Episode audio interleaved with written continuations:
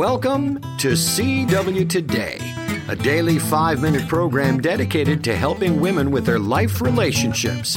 Hosted by veteran ladies conference speaker and the editor of Christian Womanhood magazine, Mrs. Loretta Walker. The closer a woman's heart is to the heart of God, the better able she is to thrive in her relationships with others.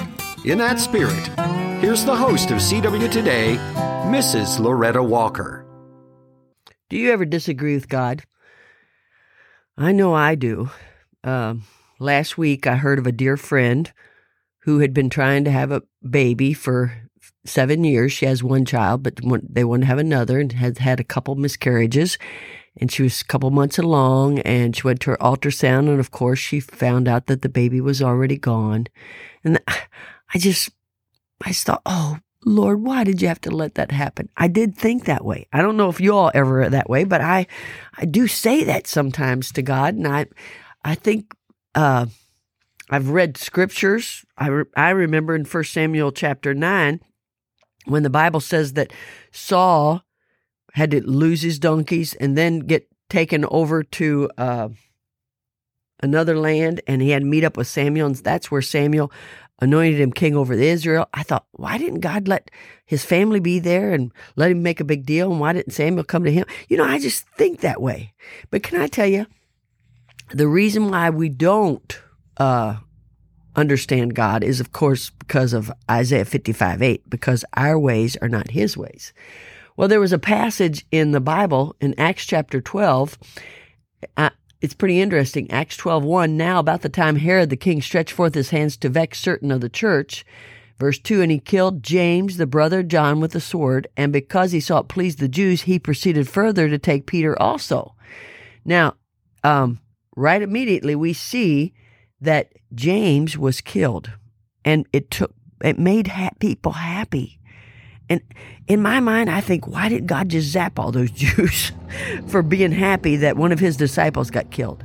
But it was part of God's plan, you know? And that's what we got to get in our head, ladies, is that we cannot understand God and we can disagree with God, I guess, but really it's because we don't under we don't know who he is. We don't trust him. We don't believe that he has the master plan and it's all better.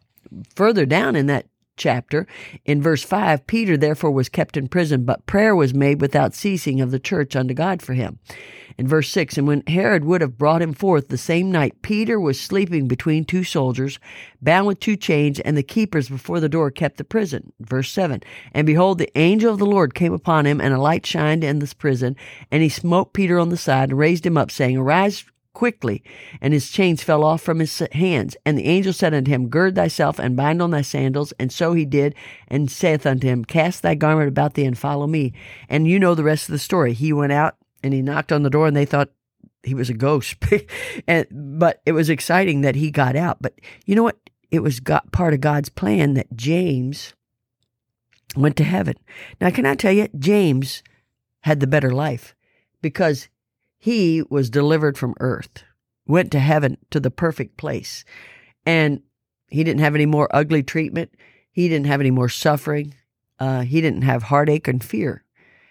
He was delivered from all that. But in our mind, we can sometimes disagree with God and think, I don't know why you do it that way. Just like I felt last week with that miscarriage. But you know what? We just got to realize that even if we disagree with him, we have to trust him that he knows what's best. And how do you get that trust?